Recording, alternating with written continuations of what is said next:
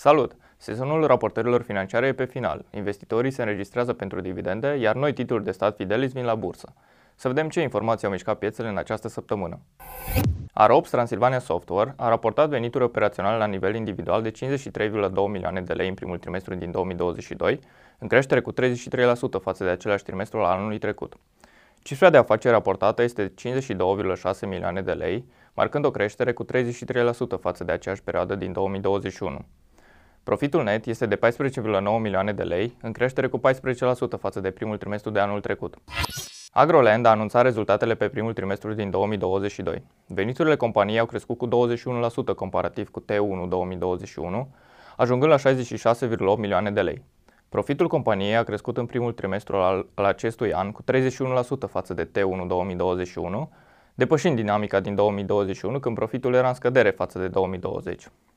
De remarcat este că în 2022 au fost deschise 3 noi locații Mega Agroland, compania ajungând la un număr total de 19 locații, obiectivul pe 2022 fiind de 25 de locații. Compania Visual Fan, deținătoarea mărcii Allview, a crescut în ședința de vinerea trecută cu 10% în urma rezultatelor publicate. Primele trei luni ale anului 2022 au generat o cifră de afaceri de 20,85 de milioane de lei și un profit net de 1,5 milioane de lei, reprezentând un procent de 7,36% din cifra de afaceri. Rezultatele sunt sub cele înregistrate în primul trimestru al anului trecut, datorită situației excepționale din 2021, dar acestea sunt în linie cu dinamica înregistrată în 2019 și 2020. În raportul trimestrial, compania a anunțat și lansarea proiectului Solar Energy, care vizează intrarea pe piața energiei regenerabile. Lansarea primelor panouri solare și a unor soluții complet personalizabile, on-grid, off-grid sau hibrid. Veniturile Firebyte Games în primul trimestru din 2022 au fost de 1,6 milioane de lei, în creștere de la 120.000 de lei pe T1 2021. În primul trimestru din 2022, compania a registrat un profit de 190.000 de lei, față de o pierdere de 700.000 de lei în T1 2021. Compania a menționat faptul că rezultatele bune au venit pe fondul creșterii veniturilor obținute pentru dezvoltarea de jocuri hyper-casual de la parteneri externi. Ministerul Finanțelor anunță o nouă emisiune de titluri de stat Fidelis la bursă pentru luna iunie. Dobânzile oferite pentru titlurile în lei, cu scadența la un an și la 3 ani, vor fi de 7,2%, respectiv 7,8% pe an. Iar pentru titlurile în euro, cu scadența la un an și la 2 ani, dobânzile oferite se ridică la 1,4%, respectiv 2,3% pe an.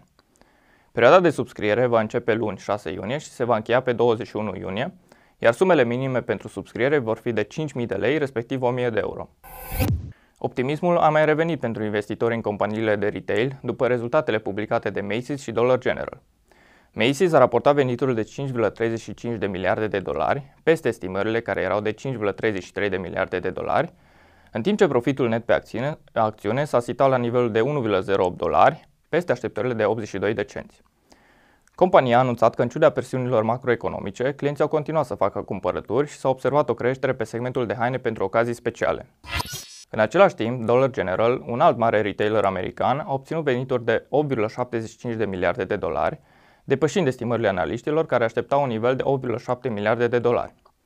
Profitul net pe acțiune a fost de asemenea peste așteptări, 2,41 de dolari față de 2,31 de dolari estimat. Broadcom intenționează să cumpere VMware pentru suma de 61 de miliarde de dolari.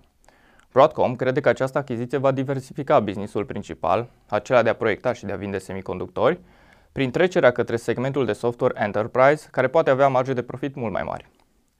Dacă se finalizează achiziția, ar fi a treia cea mai mare tranzacție din sectorul tehnologic, după achiziția Activision Blizzard de către Microsoft pentru 69 de miliarde de dolari și achiziția EMC de către Dell pentru 67 de miliarde de dolari. UiPath a anunțat pentru primul trimestru venituri de 245,1 milioane de dolari, în creștere cu 32% față de perioada similară a anului trecut, iar pentru întreg anul compania estimează venituri de peste un miliard de dolari. Veniturile recurente anualizate au avansat cu 50%, iar pierderile s-au redus de la 240 de milioane de dolari la 122,5 milioane de dolari. După ce de la începutul anului acțiunile companiei au pierdut peste 61% din valoare, în urma acestui anunț, acțiunile s-au apreciat cu peste 7%. Ne aflăm în perioada datelor de înregistrare pentru dividende, astfel că investitorii sunt în căutarea acțiunilor care oferă cele mai bune randamente ale dividendelor. Datele economice care urmează să mai vină vor fi în atenția investitorilor, însă tot focusul va fi pe mijlocul lunii iunie, când Fed va avea o nouă ședință de politică monetară.